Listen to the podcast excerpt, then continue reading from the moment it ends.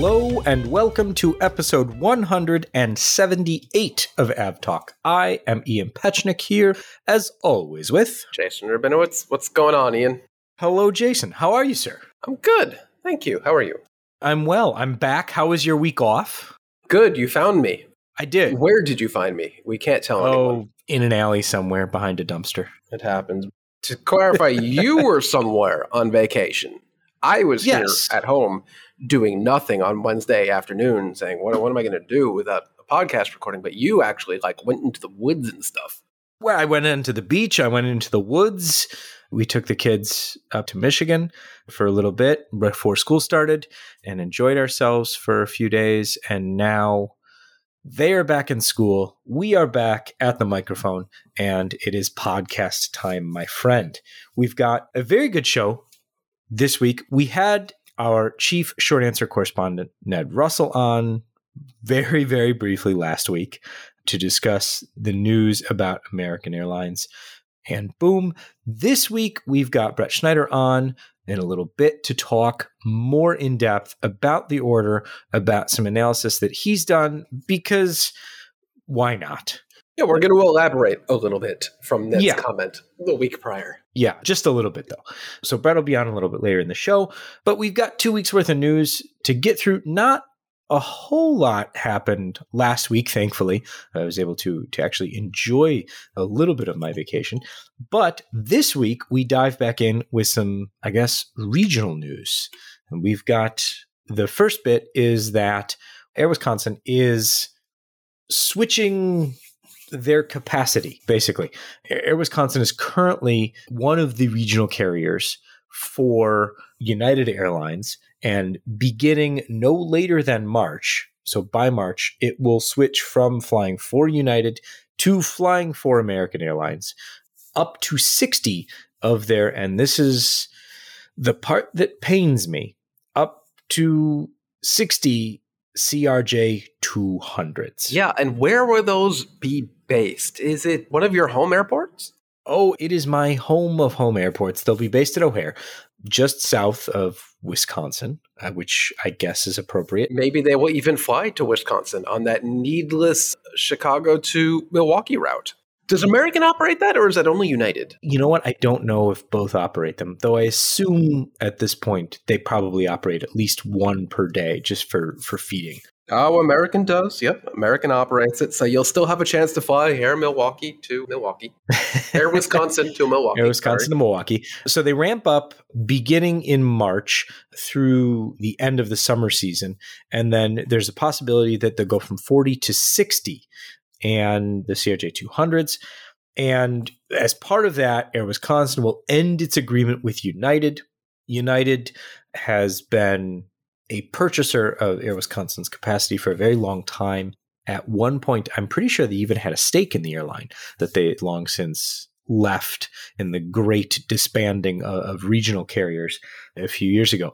But they're moving wholly over to American, and that will be that as far as the the CRJ 200 goes for United. It's an interesting move because it's a lot of aircraft all at once, basically leaving out uh, of the domestic fleet. But United has said that it wants to refocus on increasing their mainline flying. So this all works out.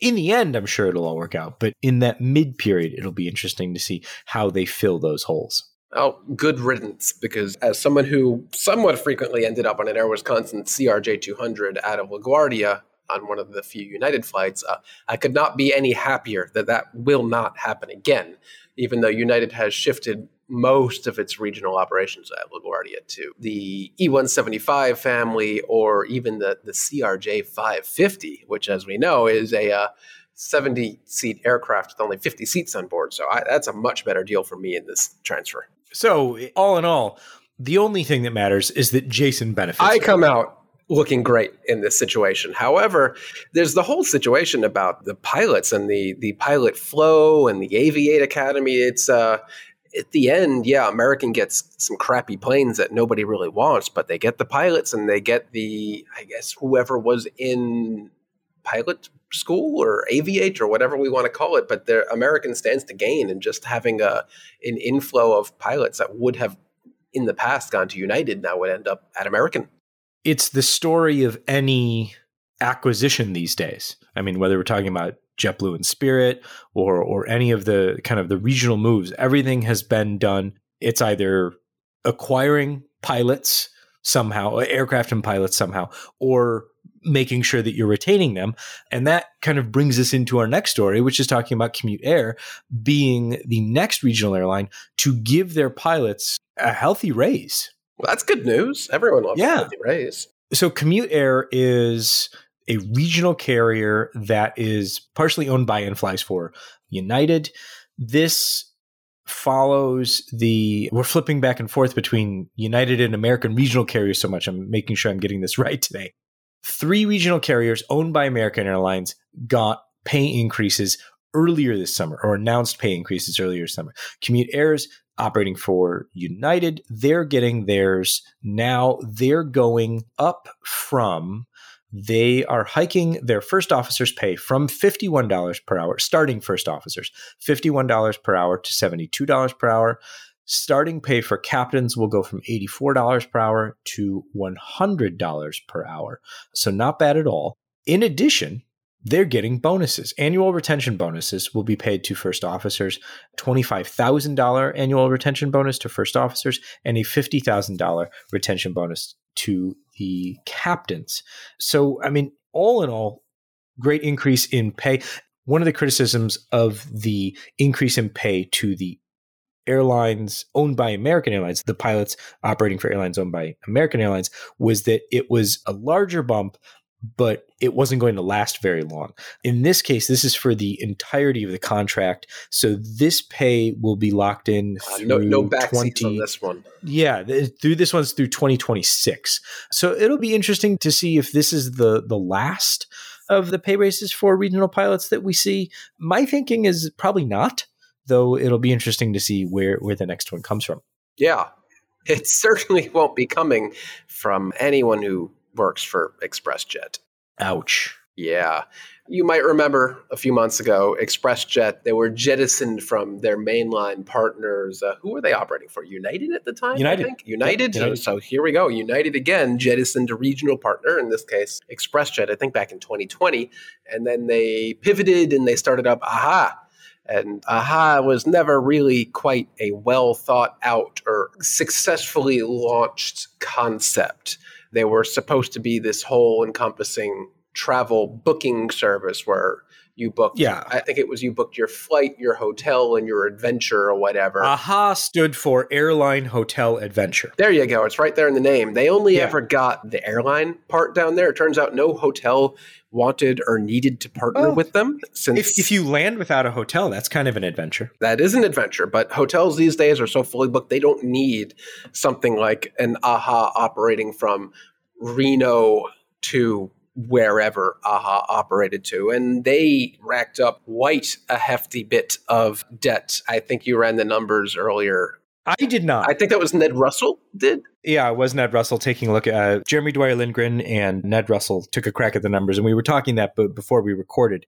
So we'll mention that they did the legwork, but the numbers were dismal, awful, terrible, not good. No, I'm trying to scroll back in our conversation to see exactly where. There we go. 5.5 million in revenues year to date in 2022 compared against 23 million dollars in expenses. So their expenses more than 4x outweighed their revenue, which is not good. It sucks to see that this is the end again to ExpressJet. They've gone through several ends. But at this point, it looks like they are going, they filed for Chapter 11 and they will liquidate this time. They will not pivot to do something else. They're going to liquidate. And it's the end of a, I'm not going to say historic regional airline, but they've been around a while. And it sucks anytime an airline goes out of business like this because people lose their jobs and their livelihood. And in this backwards country, they'll lose their health care and all that good stuff. It's unfortunate, but I don't think this is anything that we didn't see coming, unfortunately.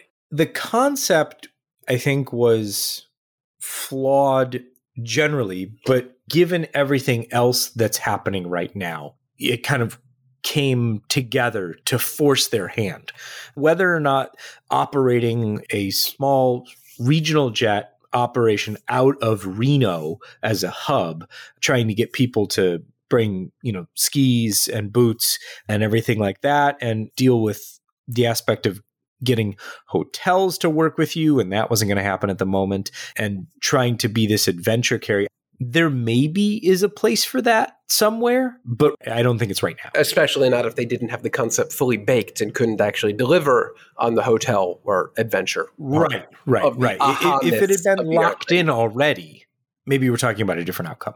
But to try and launch this, yeah, I, I don't. I don't they are liquidating those E145s. Will probably end up in the desert. I can't imagine there are that many airlines out there actively seeking E145s, but somebody might take them. Who knows? Yeah, I. I and we learned that they, they said in their uh, release that they actually operated flights for JetBlue way back in the day. Apparently, when their E190s were in for modification, I did not know that. Today, I learned. Today, I also learned. That's some good airline trivia. Yeah. Let's shift our focus, keeping it with things that are not great, but things that are maybe getting better with this newly announced scheme by uh, Schiphol Airport to reimburse some of the costs. Basically, uh, entering an EU 261 styled scheme for the airport induced costs that passengers endured. Yeah, this is a real unexpected and weird one. So we all know and love EU 261, which is the the rule, regulation, whatever in the EU that if your flight is canceled, diverted, significantly delayed, you get accommodations, you get possibly some very hefty monetary reward in your favor. They will cover things like hotels and meals. Of course, we don't have anything like that in the US, but nothing like that exists for what happens if the airport goes wrong. All of those rules are in place for what happens if the the airline screws up. In this case, Schiphol in Amsterdam has done an odd move here where if you had a flight between April 23rd and August 11th, so sorry if your flight was delayed because of Amsterdam's operations on August 12th, you're you're just out of luck. But between those dates, they will compensate for things that would typically be compensated under EU 261. So, compensation costs incurred for rebooking a flight if you booked a replacement flight, alternative transport if you chose to travel to a destination by other means. So, if you said, screw it, I'm not going to fly, I'm going to take a train, extra travel costs incurred to travel to Amsterdam or another airport.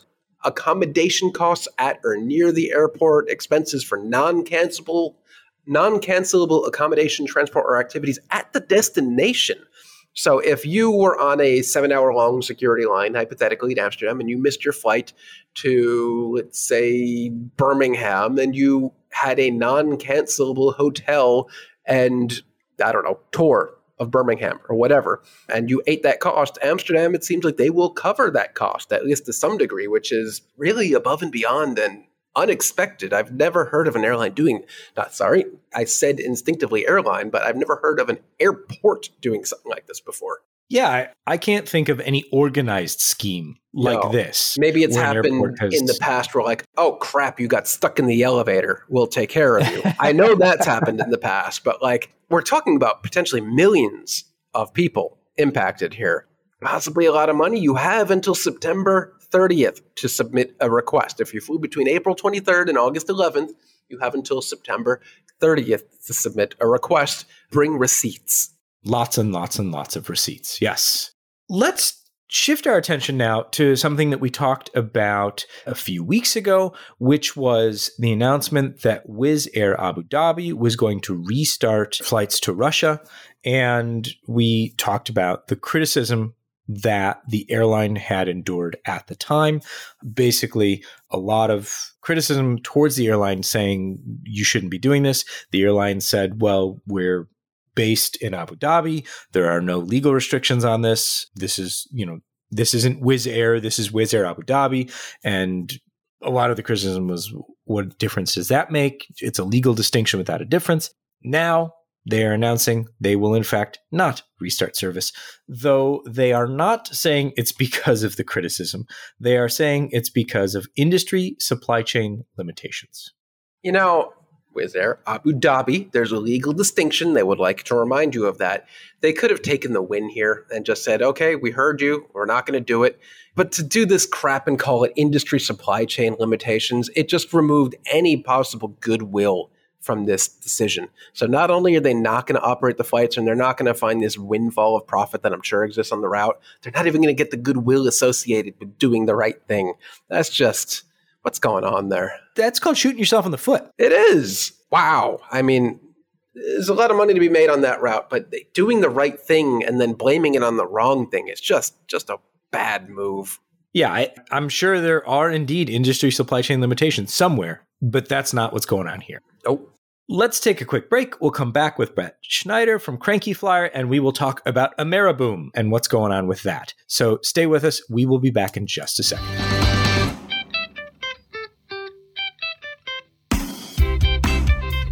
Welcome back. We are now joined by Brett Snyder from crankyflier.com.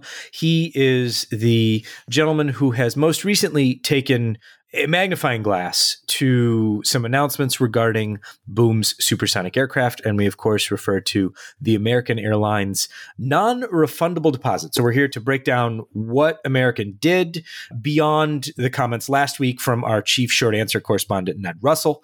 Who, who so eloquently summed things up, but we're going to expand on that this week with Brett and talk about Brett's analysis of where American could actually use the planes, assuming they enter service anywhere near when they are currently scheduled to to enter service. So Brett, thank you so much for joining us. It's my pleasure and calling me a gentleman. This is very fancy. I got to get my first time for hat. everything, right? That's right. I'm gonna get a top hat and a monocle now. I'm Being a little generous.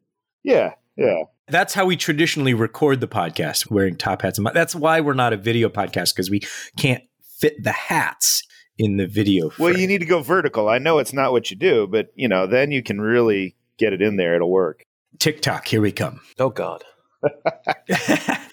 so American and Boom together announced the American Airlines agreement to purchase up to 20 which I thought was an interesting way to phrase things, up to 20 with an option for an additional 40.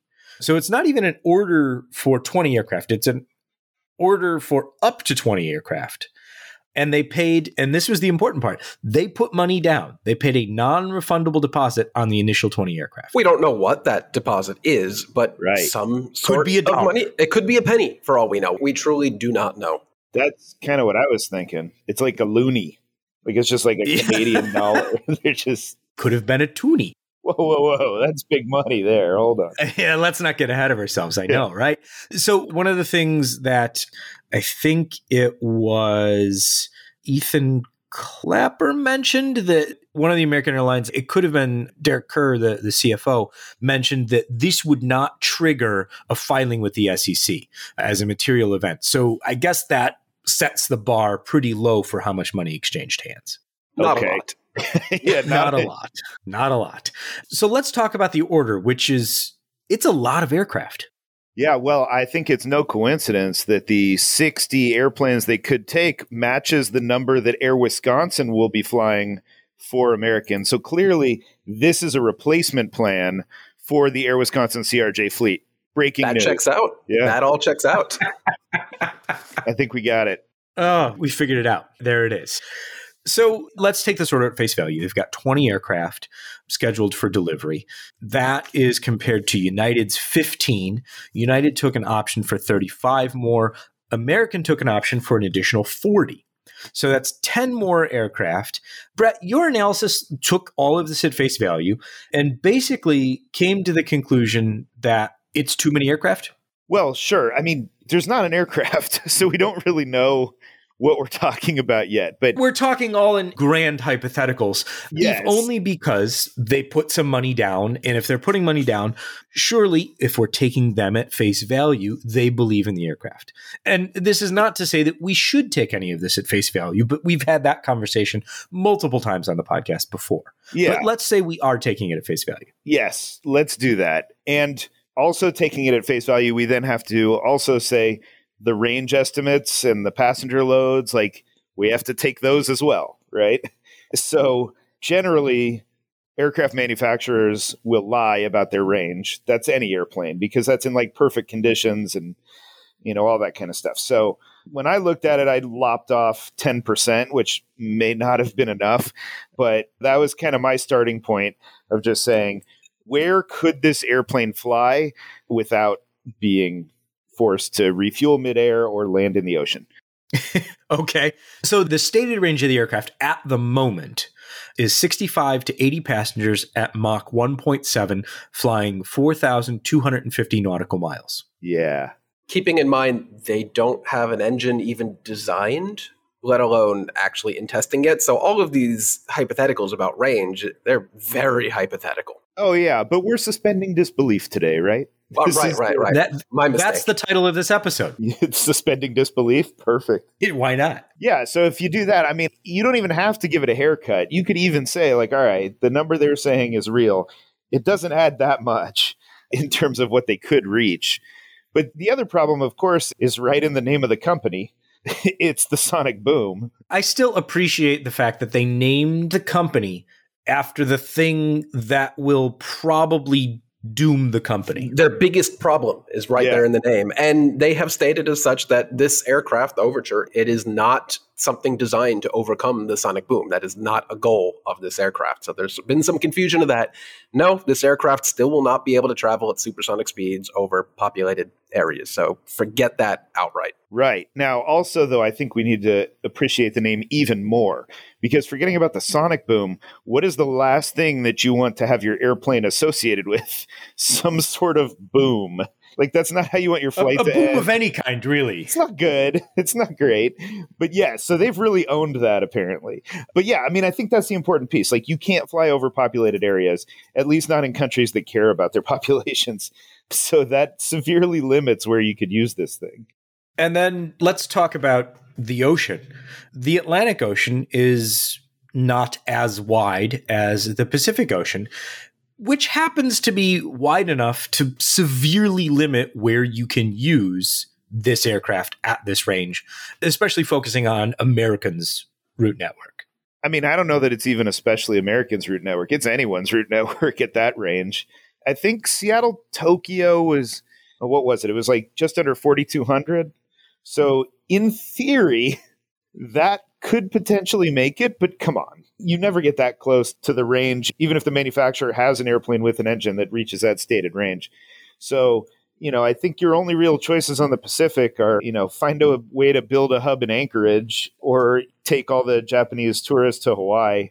And I did think that was really interesting that American put in the press release that it could reduce the time on LA Honolulu to three hours. I like your analysis on that bit. So what? Who cares? Right. That's the problem with it. Like, who cares? I mean, the beauty of Concorde was that you could leave London, get to New York in the morning, and have a full day of work. It added a tremendous amount of value for people where time is money.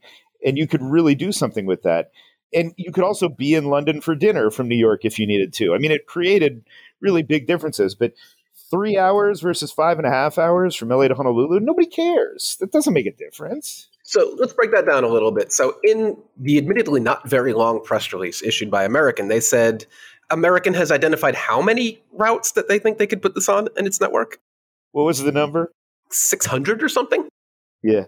Well, so I mean, so that's Boom's number. Boom's that, number is Boom's 600. number. Okay, but it is still yeah. an American's release. I'm pretty sure Boom wrote that release. Yeah, you're probably not wrong about that. But there are a few routes that they call out specifically. One you mentioned already, LA to Honolulu in three hours. Who cares? There was another interesting one, Miami to London, which you think is actually one of the more plausible, but still not very realistic ones. Why is that? Well, I do think it has some opportunity. I mean, these are still, you know, people think of Florida as the vacation town, which it is, and all that. But that's more, you know, BA flying their big old airplanes into Orlando or something. I mean, Miami does have a business community that's the self described capital of Latin America. There probably is some value there. And of course, London, you know, maybe diminished now that it's left the EU, but still an important financial capital. So, you know, I, I could see that as being a route where it might work. But okay, that's maybe two thirds of an airplane. What else you got? Yeah, and that's I think what's most confusing about this is taking 20 plus an additional 40 when by the way, they only ever built 20 Concorde at all outright and six of those weren't even commercial aircraft, I believe, at least according to Wikipedia. So this is American's fleet alone will triple the size of the Concorde fleet ever was. And they certainly didn't identify a ton of successful routes for that aircraft. It's basically a, a shuttle bus between New York, London, and Paris. So I don't understand where they think they're going to end up operating 20, maybe 60 aircraft, especially since they can't even do it over the US, the continent itself. They would have to fly subsonic, and that can't possibly be economical. Oh, no, no. And I, I can't imagine that it would have much range for that either. You know, that has to just suck up the fuel anyway to be flying it suboptimally. Sustainable fuel. Yeah. Well, you know, Braniff can come back and operate the interchange from Washington and New York down to Dallas. I think that's what's going to happen. hmm. Seems as oh, plausible oh, as anything else. so, yeah, I mean, here's the thing that seems at this point as likely to happen as any of this. So, what is the draw here? Is this just a I want PR and this is a cheap and easy way to get it? Is this American going, I don't want United to have all of the supersonic thunder? This announcement doesn't make a whole lot of sense to me in writ large. It's a me too. Yeah, it's it's like when United copies Delta's SkyMiles changes. No, I think look, I think we're probably overthinking this. My guess is that Boom desperately wants to keep momentum, wants to have positive press, wants to have something it can talk about. So it approached American and said, "Hey, give me a loonie or a toonie, and we can say you gave us an non-refundable deposit."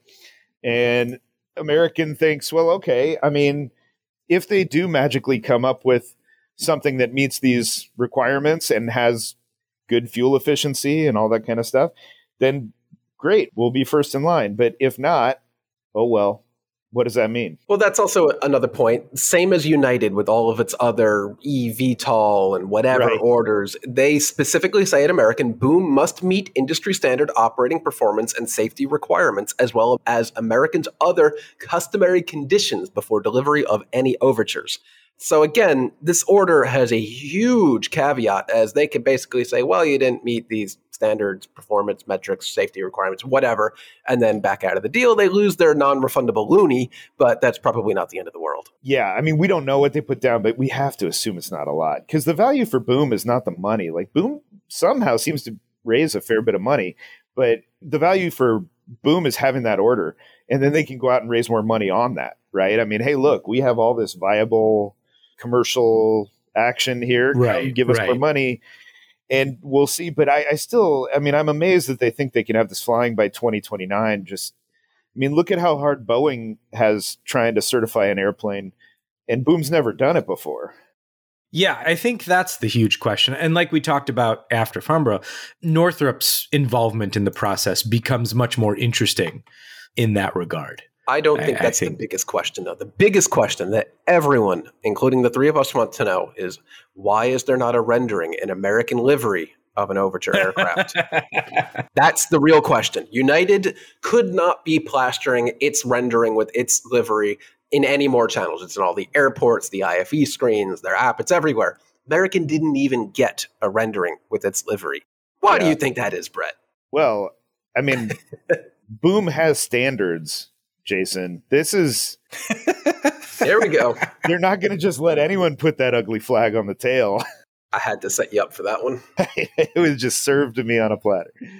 Yeah, no, that's obviously it. Or maybe they couldn't get the paint colors right in the image. That it was, you know, very demanding issue to get that right gray. yeah, for those who don't follow Brett on Twitter. He is very anti relatively new American livery. I find it quite nice. I like it. He thinks it's the worst thing in the world. Oh, I don't know about that. I don't know if it's well, the worst thing in the you're, world. You're not too hot on the Southwest hot dog on a stick livery, so. No, you know, this is a whole different podcast. We can get into this stuff. we, I'm okay with. We'll come back to we'll come back to that episode another time. We'll, we'll have to. South, all right, never mind. It's the, but it's the, it's the tail. The tail doesn't look right to me. It needs a. It's fine though. You know where we can talk about the problems with the Southwest livery, the problems with the American livery, and all that good fun stuff, we can talk about it at Dorkfest, which is coming up in less than a month. It is. Brett is also, and has been on the podcast before to talk about this, is also the creator, organizer, ish these days. It feels kind of of a self fulfilling gathering somewhat. But on the 17th of September, as is customary, a Saturday in September when I believe it's UCLA is not playing at home. Oh no, they are, but they decided to put some hot garbage like South Alabama and some other teams that I was like, it's not worth it. But normally okay. that is how I approach this. yes. So the 17th of September, 11 a.m. to 1 p.m. is the scheduled, and I'm using quotes here, scheduled time for this, though show up whenever, stay till whenever, talk with folks who are obsessed with airplanes or who just kind of like airplanes and are obsessed with hamburgers that are served near airplanes at LAX. Jason and I have been going for I don't know how many years now, and it's something that we look forward to every year. And Brett puts on a fantastic event, co kind of located with NYC Aviation Spot LAX. So there's events all weekend but Dorkfest is the original kind the of crowning jewel of the weekend. The crowning, crowning jewel of the weekend. And there will be this year prizes and raffles and things of that nature. Again, we'll of course be contributing some subscriptions to that event as well. So be on the lookout for that. And you do need to be present to win, if I'm not incorrect, Brett. You so, are correct. So if you haven't made your travel plans and you want to go, do so soon. Yeah, you should. Less and than a month away. It is. It's coming quick. And yeah, Ian, I mean, you are the one who makes this work here. You, you go up with that hat on and I'm just loud with a bright hat. Yeah, no, it's great. It's what we need. But so, you know, we can tie this all together here though, because last year I think one of the stars of the show was a United boom model that United gave away. That's away. right. That's right. Maybe this is the first time we'll be able to see an American livery on a boom aircraft. They want to give one of those away this year. I don't know. You know what? I actually don't know what those guys are doing yet. This has become a thing for the airlines to like try and outdo each other and come up with like what's I the, say that's fantastic. I agree because I'm like, great, give me weird stuff that you can't get elsewhere. I love it. I mean, Southwest had that 727 last year. Oh my god! Oh, that was great. So awesome. was the that was yeah. just fantastic. In in the boom, like those kind of things, I love it. So, I mean, I know a couple of things that are definitely unique that are coming, but we'll see what the other guys do. I haven't really gotten all the answers. I've just heard they're saying like, "Oh, we're coming up with some ideas." So, should be fun. But yeah, come on out, get a burger, watch airplanes. The weather's always good. Well, thank you so much for joining us, Brett Snyder from Cranky Flier. And we'll put a link to your analysis, your full analysis of the American Boom order in the show notes so people can go and read that. And hopefully, some listeners will be at Dorkfest this year. So we'll, we'll see you there.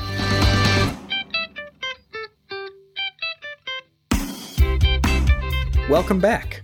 I think that we're all in agreement that none of this matters at this point. No, I don't have a crystal ball or a time machine, but I, I do wish I could flash forward a few years to see what happens here without having to wait. Exactly. Let's go to a very different aircraft, one that is decidedly not supersonic, one that has real engines, but has some problems. This one's a weird story. J- Jason, help me out here. Yeah, this one comes to us from Ben Schlappig at One Mile at a Time, who has an interesting tale about a particular Delta Boeing 767-300ER that had some trouble recently. A couple of back-to-back flights, they had in-air diversions back to JFK with some one of them was a fuel issue, I think, and the other one was, I'm not sure what it was, but they had a couple of annoying diversions back to JFK where they went two hours out and returned ends up being a five hour flight to nowhere, which is not great.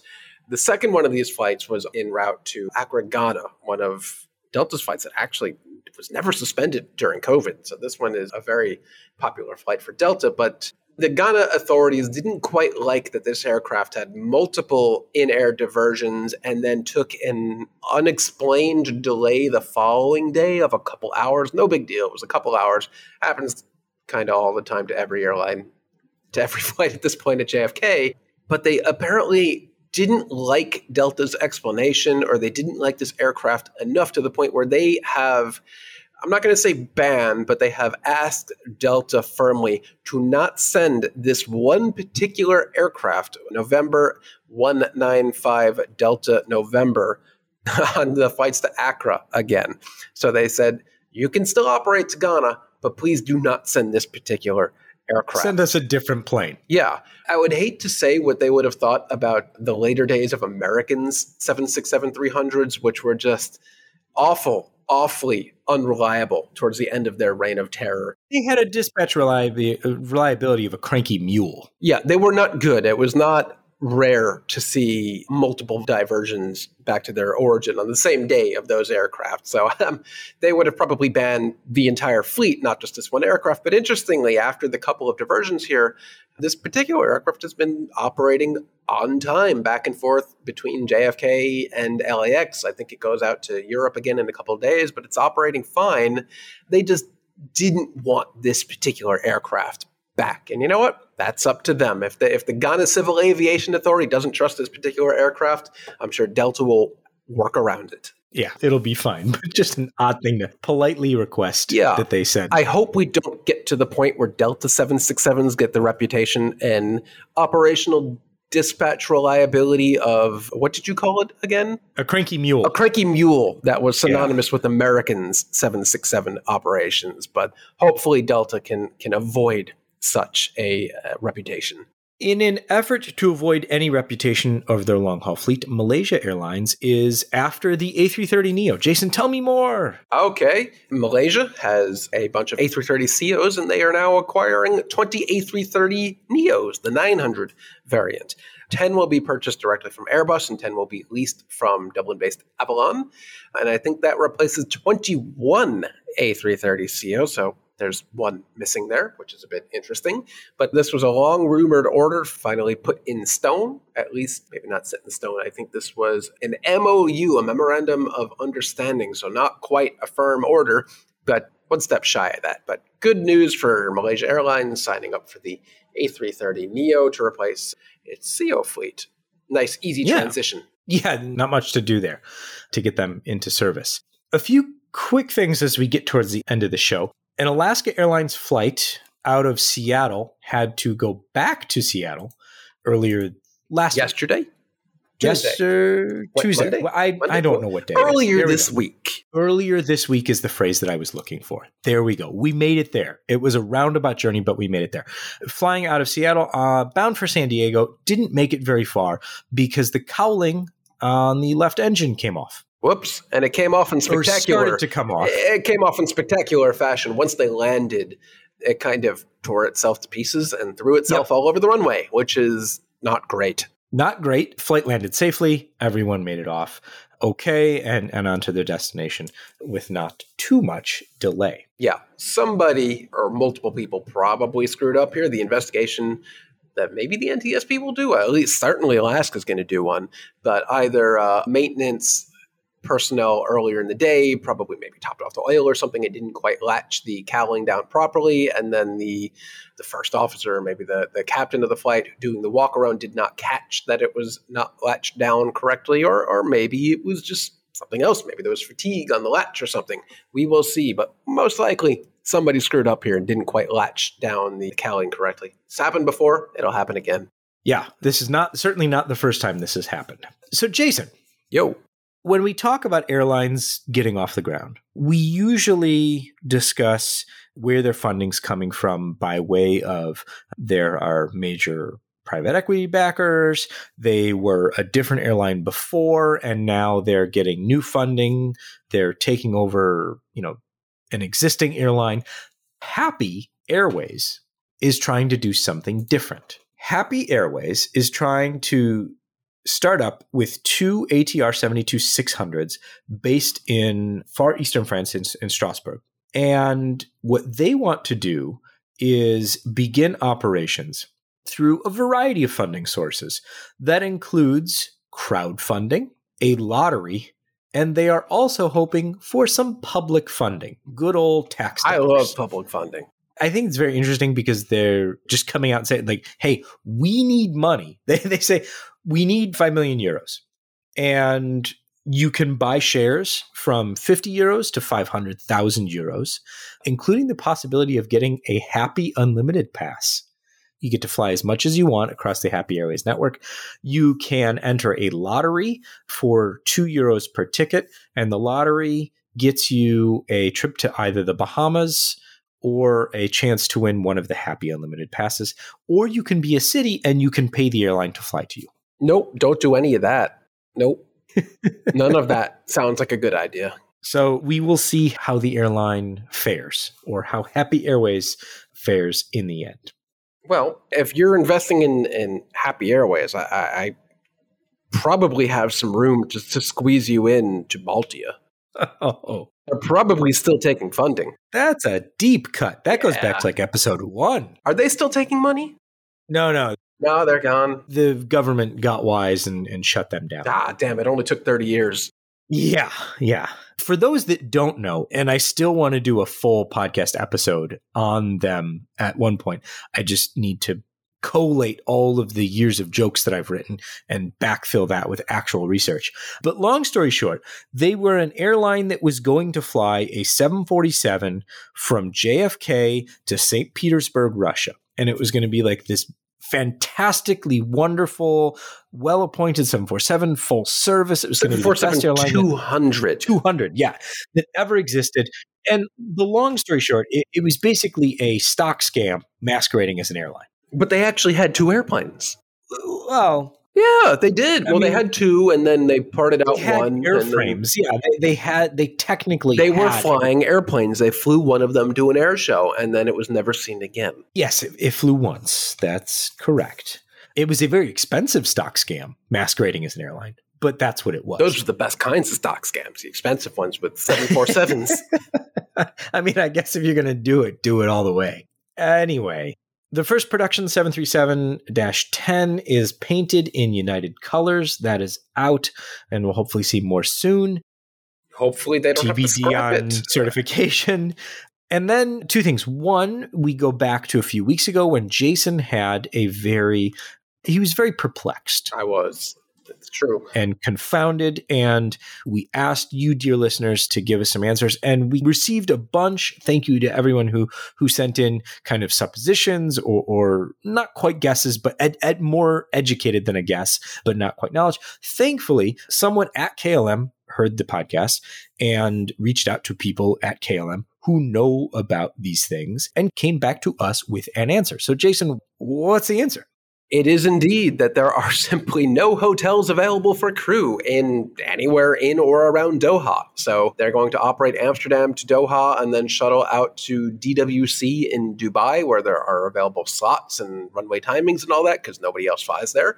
And that is where the crew will stay. And then they will swap out crews and then head back straight to Amsterdam. So indeed, Doha is just so severely limited on hotel rooms. It is easier and probably cheaper somehow for KLM to fly from Doha to outside of Dubai to put up its crew and then operate that flight back directly from Dubai. That's a couple extra cycles on the aircraft is apparently easier than finding a hotel in Doha during the World Cup. I guess I'm not surprised. No. How much extra fuel burn and cost will it be to operate those two extra unnecessary flights?